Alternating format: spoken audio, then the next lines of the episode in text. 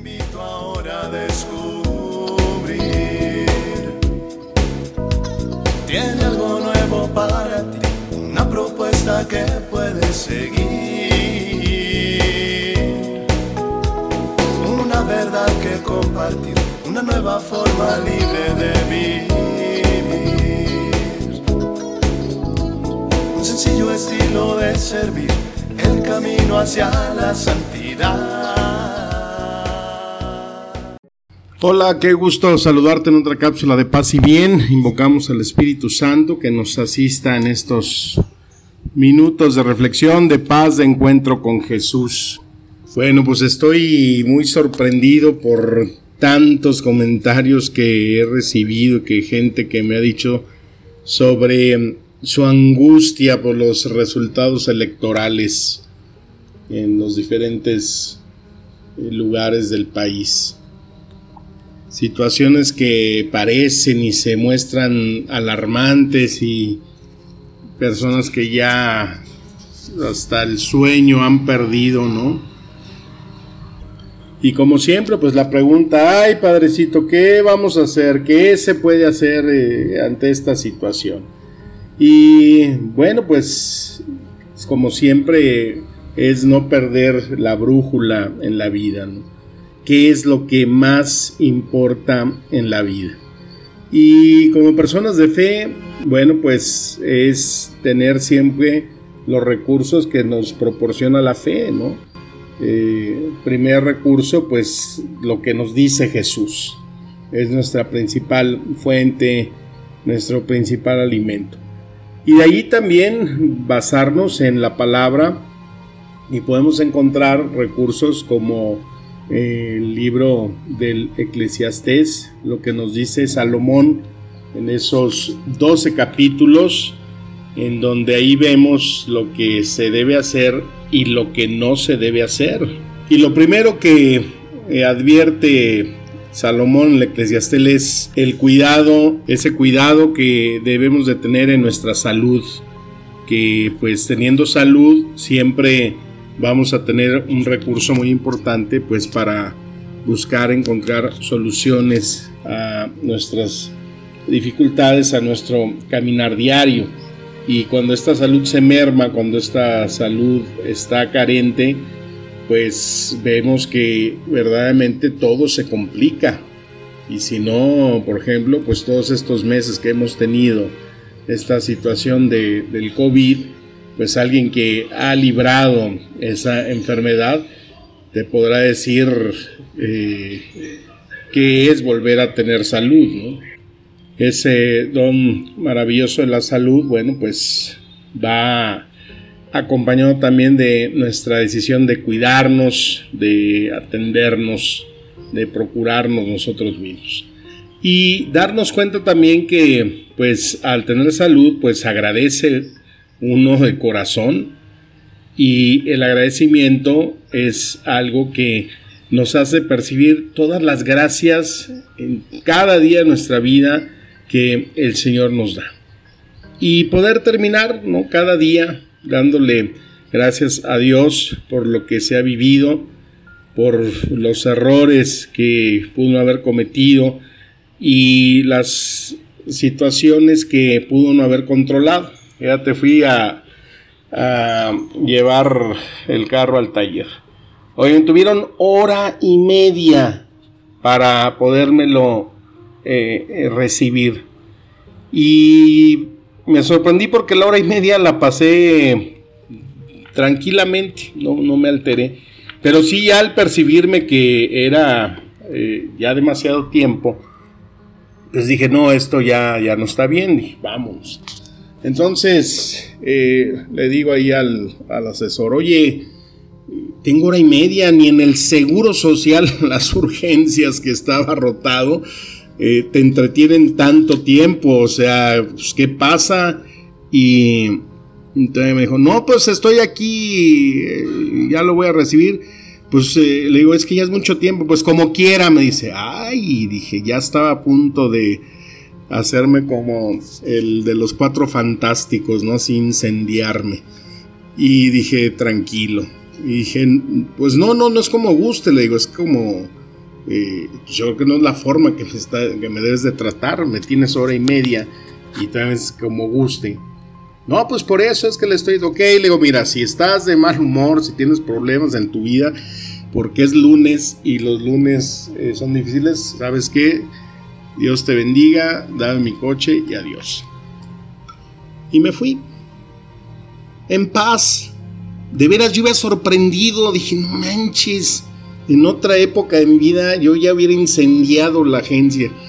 Y, le di gracias a Dios. Y dices, cómo el Espíritu Santo verdaderamente va eh, haciendo su labor, nos va convirtiendo, nos va transformando y, y uno percibe esto y de veras es un gozo en el corazón.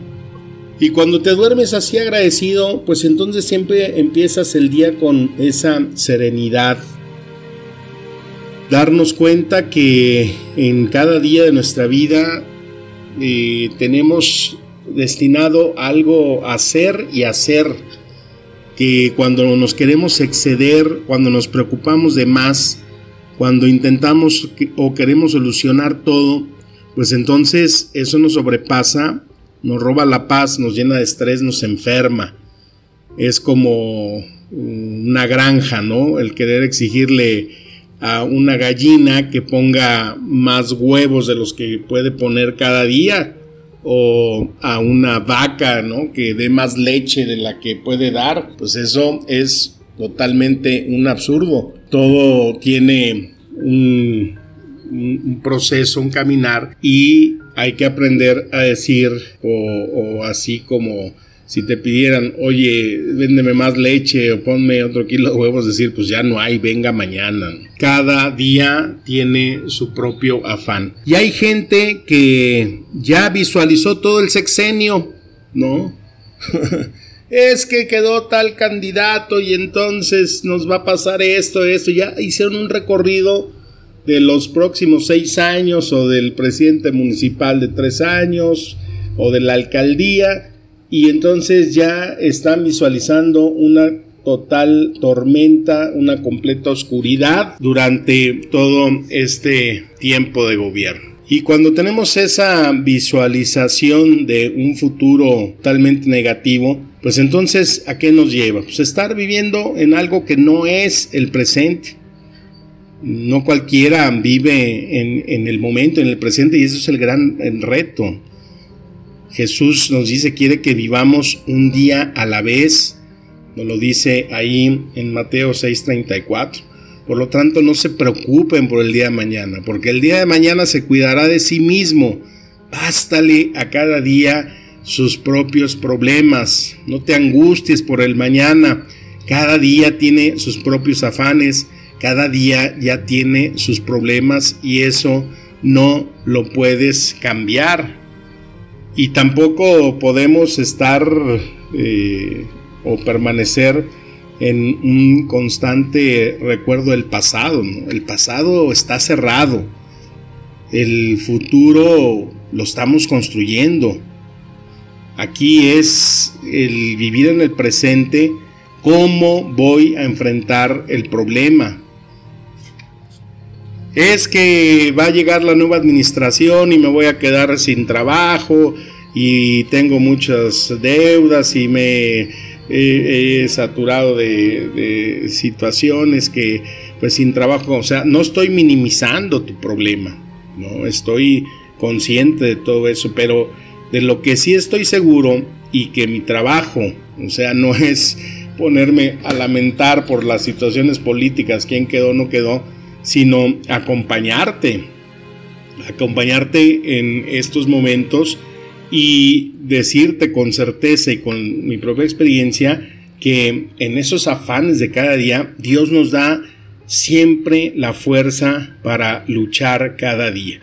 Cuando nosotros estamos en el presente, cuando nosotros estamos viendo y viviendo cada momento, cada instante del día en el presente, ahí vemos cómo el Señor nos da esa, esa fuerza para salir adelante. Y, cuando nosotros nos quedamos estacionados en, los recuerdos de la vida, pues entonces ahí no es posible eh, encontrar verdaderas soluciones. Hay una señora que nos viene aquí a, hacer un servicio y toda la plática es, ay, es que me acuerdo con el padre fulanito, es que el padre sultanito, es que Fray sabe quién, y se la vive, o sea, en el recuerdo de eh, que ya hasta murieron, y que dices, oiga señora, ¿y, ¿y, qué de los que estamos aquí ninguno le llenamos el ojo o, de plano nos ve muy garras o qué? Porque es puro vivir en, el, en un pasado. Y es que no podemos eh, quedarnos siempre con esas cosas del ayer, ¿no? El ayer se terminó.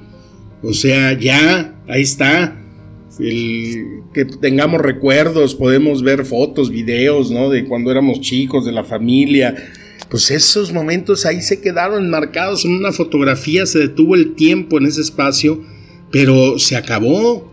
O sea, no nos puede eh, dejar sino simplemente la alegría de ese recuerdo o cualquiera que sea el sentimiento cuando eh, vemos nosotros ese pasado que quedó capturado ahí en una imagen, en un video. Entonces el caminar diario pues es el que toma, el que nos tomemos de las manos y caminemos por ese valle de sombras. Tenemos que ir saliendo de esas oscuridades que se nos van presentando en la vida y el entender que las situaciones que vivimos pues son para seguirlas caminando, no para quedarnos estacionados y pues colgar ahí la corbata, ¿no? Es estar en un constante caminar, en un constante reto. Y sí, pues podemos decir que eh, los que hemos vivido, nacido y vamos a morir en una constante crisis en el país, bueno, pues también saber que hemos tenido muchas herramientas y habilidades siempre para salir adelante y superar eh, las contrariedades de la vida. Pero lo que más llena de fortaleza siempre, pues es saber que ante las situaciones o las malas decisiones que se puedan tomar, pues ahí está siempre esa presencia de Dios. Cuando le pregunta a Moisés, ¿quién eres? ¿Y cómo te llamas? Y entonces el Señor le contesta, mi nombre es Yahvé, yo soy. Fíjate la, la palabra, yo soy. Si vivimos nosotros anclados en el pasado, pues nos vamos a dar cuenta que ese pasado, pues lo más seguro es que Dios no estuvo ahí, porque si no entonces su nombre diría él, yo fui, mi nombre es yo fui, o cuando estamos simplemente eh, pensando en un futuro que quizás a veces lo construimos, quizás a veces no. Entonces ahí también en ese futuro, pues probablemente tampoco esté Dios, porque entonces el nombre sería, pues yo seré, ¿no? Por eso el Señor nos dice, yo soy, o sea, es el Dios del presente, es el Dios que quieres que, vivas el día con día, el que nos dice una vez más, yo te voy a dar, te voy a prever y por eso no te angusties por cada mañana, cada día tiene sus propios afanes, yo voy a estar ahí siempre contigo para ir caminando eh, minuto a minuto, paso a paso. Otro ejemplo es cuando ese eh, pueblo que sale de Egipto y vaga por el desierto, cada día el Señor les mandaba ese maná del cielo. Nunca se quedaron sin comer, nunca se quedaron sin beber. Estaba la presencia del Señor ahí cada día. Y es lo que nos falta mucho, estar nosotros centrados en esa providencia diaria de Dios, de saber que Él no nos deja, que Él está y quiere que vivamos en ese presente, en esa en esa realidad de cada día.